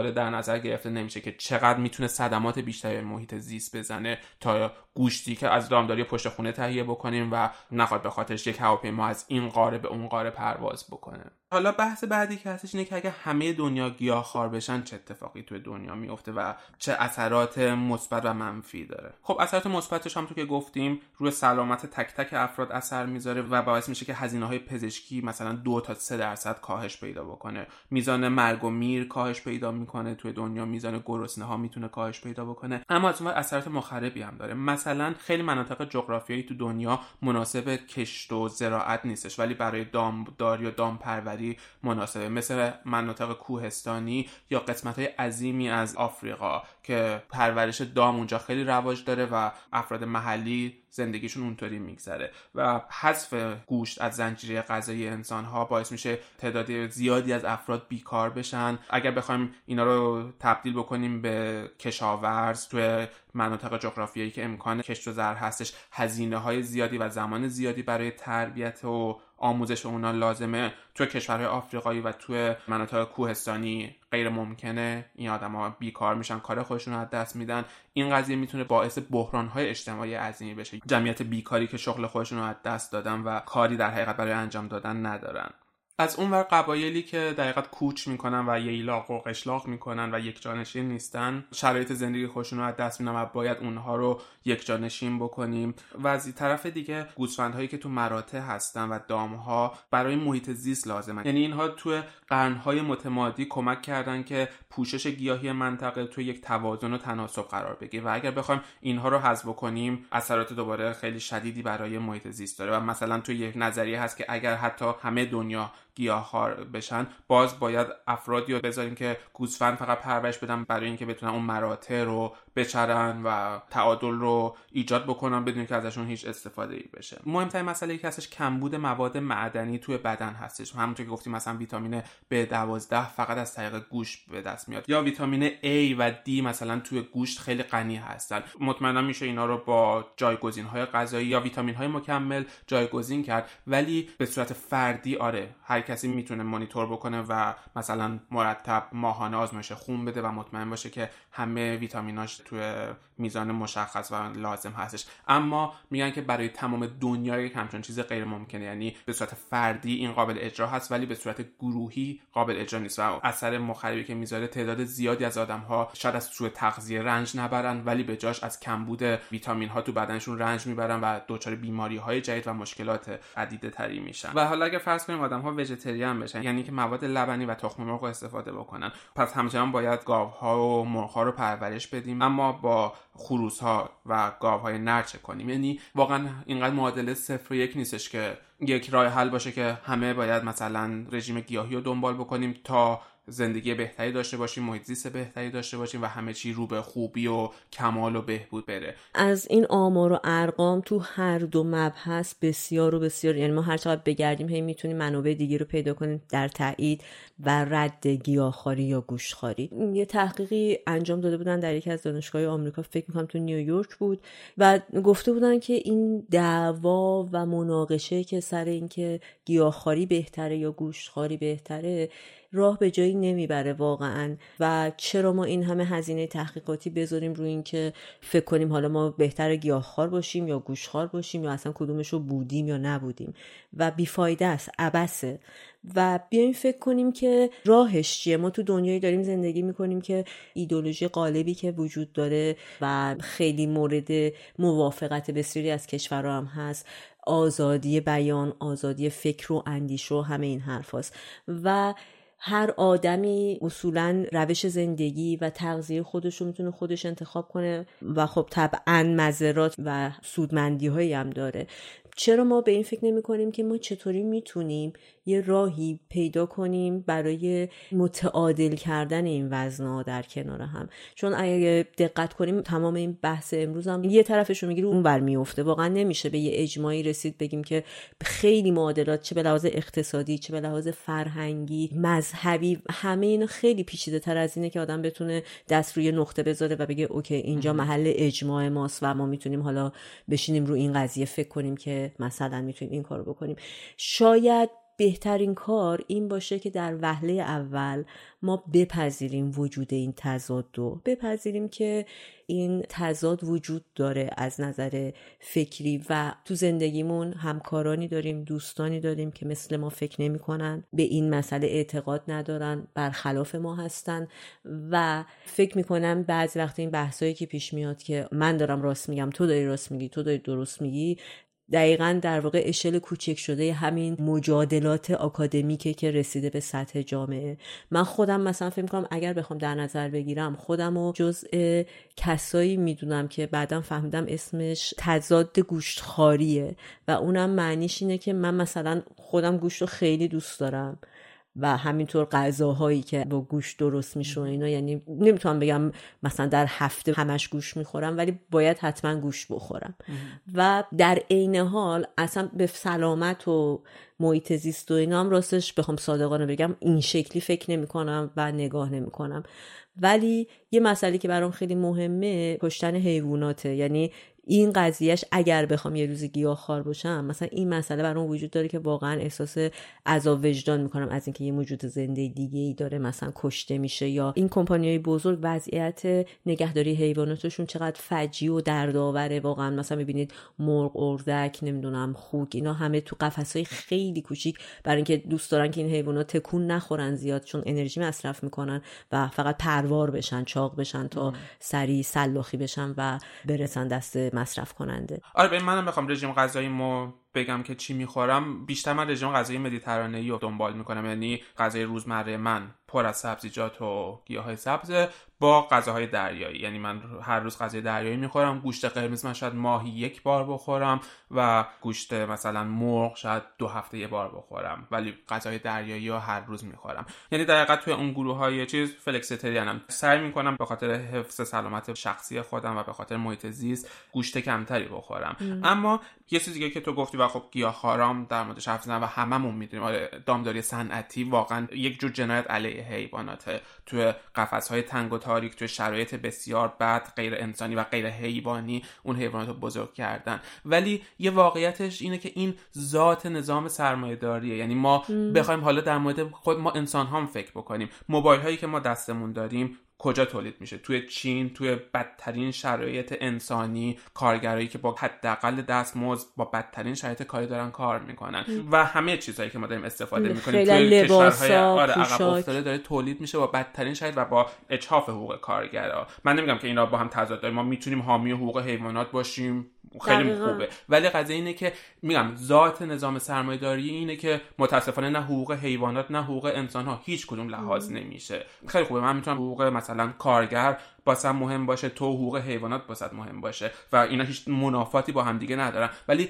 این که تو انگشت اتهام به من بگیری و مثلا بگی تو چرا حیوان میخوری، چرا حقوق حیوانات برات مهم نیستش، یا من به تو انگشت اتهام بگیرم که تو چرا موبایل مثلا آیفون داری، چرا کارگر چینی باسم مهم نیست، این رابطه برابر و سالمی نمیشه. دقیقاً درست میگی. و اون وقت از اینجا حالا چیز بعدی که به وجود میاد یه جور دیکتاتوری اقلیته که اون اقلیت متعصب شروع میکنه حکم دادن برای بقیه. مثلا تو فاز اولش اگه یه مهمونی داری و یک مهمونه گیاهخوار داری، یه جوری تو مجبوری یا فقط یک جور غذا درست بکنی که غذای گیاهی باشه، چون گوشخواران اونقدر متعصب نیستن، هم غذای گوشتی میخوان هم غذای گیاهی، یا باید یه جور غذا درست بکنی و غذای گیاهی درست بکنی، یا حالا دو جور غذا درست بکنی، یه دونه برای این آدم یه دونه برای اون آدم. یه جوری اینجا یک نفر که میتونه اقلیت این جمع باشه داره حکم میده به اکثریت که سیستم زندگی اونو دنبال بکنن. البته من با این قضیه خیلی مشکلی ندارم، یعنی فکر میکنم که من اگه اون آدمو دوست دارم که باش رفت آمد داشته باشم، مثل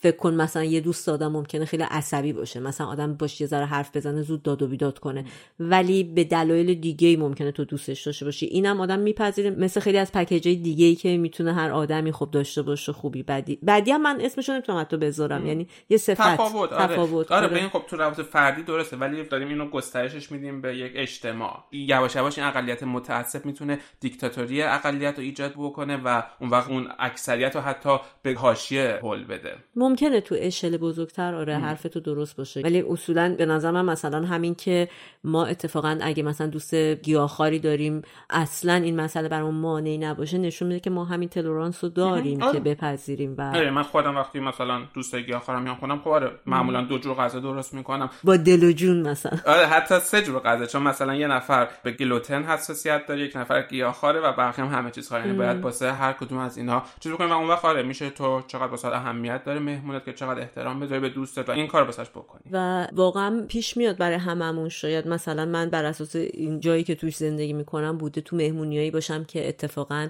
اکثرا گیاهخوار بودن و من به عنوان آدم گوشتخوار درنده اون مهمونی احساس خوبی نداشتم. واقعا میتونه بوده که کسی به من چش قوره بره یا حرفی به صورت علنی اتفاقا زده بشه، بحثی در بگیره، ولی یه جور احساس تو اقلیت بودن کلا فکر می‌کنم معمولا آدم‌ها دوست ندارن، انسان ذاتاً دوست داره یه پایگاه اجتماعی داشته باشه همیشه، و فکر می‌کنم که اینا خیلی خوب نیست. همون قدم برعکسش هم هست، یعنی من فکر می‌کنم تو جغرافیایی که ما زندگی می‌کنیم شاید بیشتر در معرض رسانه‌هایی هستیم که علیه گوشتخواری حرف می‌زنن، ولی از اون طرف من یه آماری که می‌دیدم تو اینترنت و مطالعه می‌کردم اینه که چقدر مثلا وگوفوبیا چیز قویه تو خیلی از کشورها، یعنی در واقع به همون نسبت هم تو کشورهای دیگه ظاهرا گوشتخوارا حمله میکنن به گیاهخوارا. شما الان با خیلی از گیاهخوارا اگه وارد بحث بشین، اونا هم شاید گلایه‌های مشابهی داشته باشن، از قبیل اینکه ما مثلا به مهمونی اتفاقا زیاد دعوت نمیشیم دیگه از وقتی گیاهخوار شدیم، چون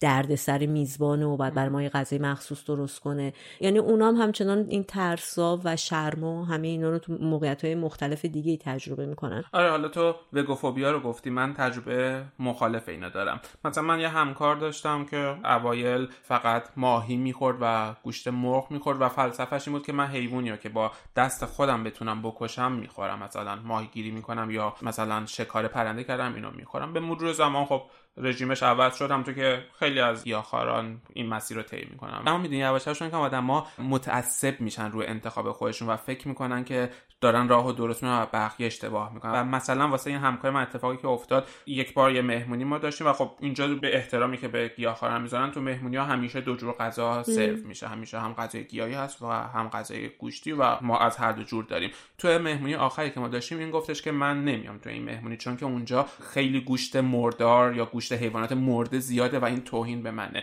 میدونی اینجا اونجاست که اون رواداریه دیگه از بین میره. ولی مثلا میدونی یه سال قبلش این تو مهمونی اومد که یه خوک درسته رو به سیخ کشیدن و روی آتیش گذاشتن و اینم اونجا حضور داشت و اوکی بود، ولی میگم تعصب یواش یواش خزنده میشه. آره و به نظر من این فاجعه است که تو به خاطر طرز فکرت یه جایی حضور نداشته باشی، یه جایی که به تو احترام میذارن برای تو این قضیه گذاشتن. بیایم برفرض اینو یه جور دیگه نگاه بکنیم، تو یه کشور اروپایی یه کسی بگه که شما چون تو جمع مثلا مشروبات الکلی وجود داره من اینجا نمیام، و خب اگه بقیه اروپایی باشن مثلا توی محیط کار احتمالاً آدم طرد میشه و شاید حتی اخراج بشه از شرکت. یعنی خیلی نامتجانسه به اون قضیه دیگه. اینم مثل همونه، قضیه گیاهخواری امروز شاید یه جوری تبدیل به دین داره میشه یا یه ایدئولوژی داره میشه که وقتی توی یه جامعه لیبرال داریم زندگی میکنیم که آدما باید انتخاب‌های فردی خودشون رو داشته باشن و احترام گذاشتن به این مهمترین چیزه که ازش، ولی وقتی یه چیزی تبدیل به ایدئولوژی بشه و از اون بدتر تبدیل به دین بشه خطرناک میشه. یعنی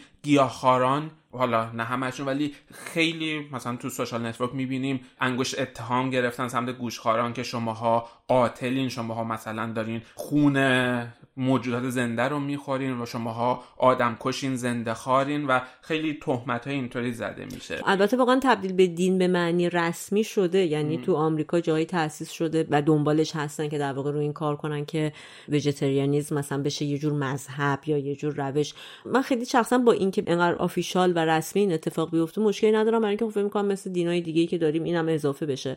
ولی خیلی ما آدمای مذهبی داریم دور و بر خودمونم دیدیم که به اصول مذهبی خودشون پایبندن ولی واقعا تبلیغ اونطوری هم نمی‌کنن. یعنی منظورم که تعصب واقعا فرق داره، حتی با اینکه تو یه چیزی رو با تمام وجودت هم بخوای ولی برای خودت و در حیطه شخصی خودت به اون مسئله معتقد باشی. آره، یعنی به این قضیه که وقتی تعصب وارد قضیه بشه هر دو طرف قضیه میتونن مثلا یه سری آدم متعصب که فقط رو عقیده خودشون پافشاری دارن میکنن، میخوان اون یکی رو محکوم کنن و بگن ما بهتریم، در حالی که تو دنیای داریم زندگی میکنیم که قراره به سلیقه آدم‌ها احترام بذاریم. یکی دوست داره فیلم ببینه، یکی دوست داره سریال ببینه، یکی دوست داره با همجنس خودش رابطه داشته باشه، یکی دوست داره با غیر همجنس خودش داشته باشه. قراره که ما توی مسائل شخصی آدم‌ها دخالت نکنیم، آدم‌ها این آزادی عمل داشته باشن و بشقاب آدمم جزء مسائل شخصی آدمه، قرار نیستش که سرمون بکنیم تو بشقاب همدیگه یا بدتر از اون بکنیم تو معده همدیگه ببینیم چی داریم می‌خوریم، چی خوردیم و چی داریم دفع می‌کنیم. آره، حداقل تا زمانی که به صورت قطعی ثابت نشده، چون من شخصاً اینو یه باگ لیبرالیسم میدونم که بعضی وقتا اینقدر به انسان آزادی عمل میده. مثلا برگردیم شاید به اپیزود 15 هممون که در مورد کرونا بود، یکم الان چون این بحثا هم مطرح شده که مثلا چرا تو جوامعی که لیبرال ترن نتونستن به دلیل این لیبرالیسم قوانین سفت و سختری بذارن مثلا چین و اینا، برای اینکه آدما این کارو نکنن یا اون کارو بکنن در دوره کرونا.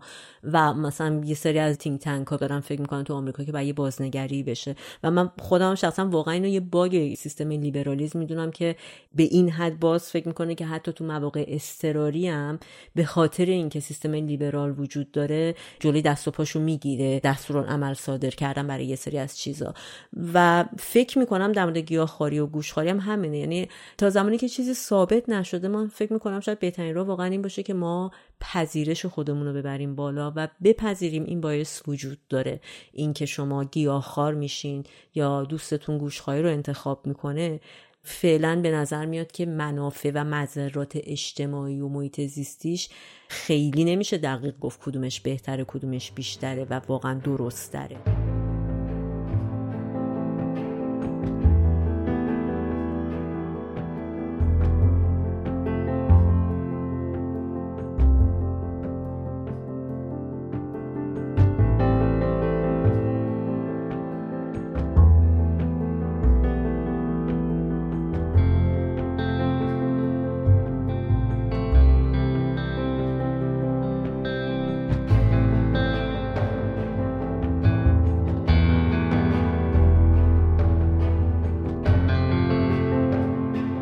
چیزی که شنیدین قسمت 19 هم از پادکست سکوت بر راه‌ها بود تحت عنوان گیاهخواران گوشخواران را بدرید.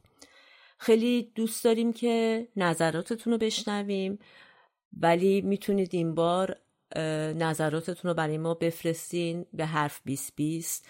سوالای خیلی زیادی در مورد این بحث گیاهخواری و گوشخواری برای تک تک ماها میتونه وجود داشته باشه.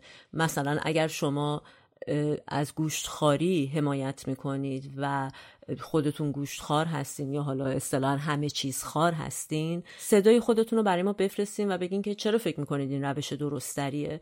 لزومی نداره حتما آدم برای هر کاری که تو زندگیش انجام میده بر اساس علم و نمیدونم دانش روز و اینا این دلایل داشته باشه، میتونه خیلی دلایل ساده تری داشته باشه. مثلا اینکه اصلا من وقت نکردم به این چیزا فکر کنم یا انتخاب کنم یا اصلا برای من مهم نیست.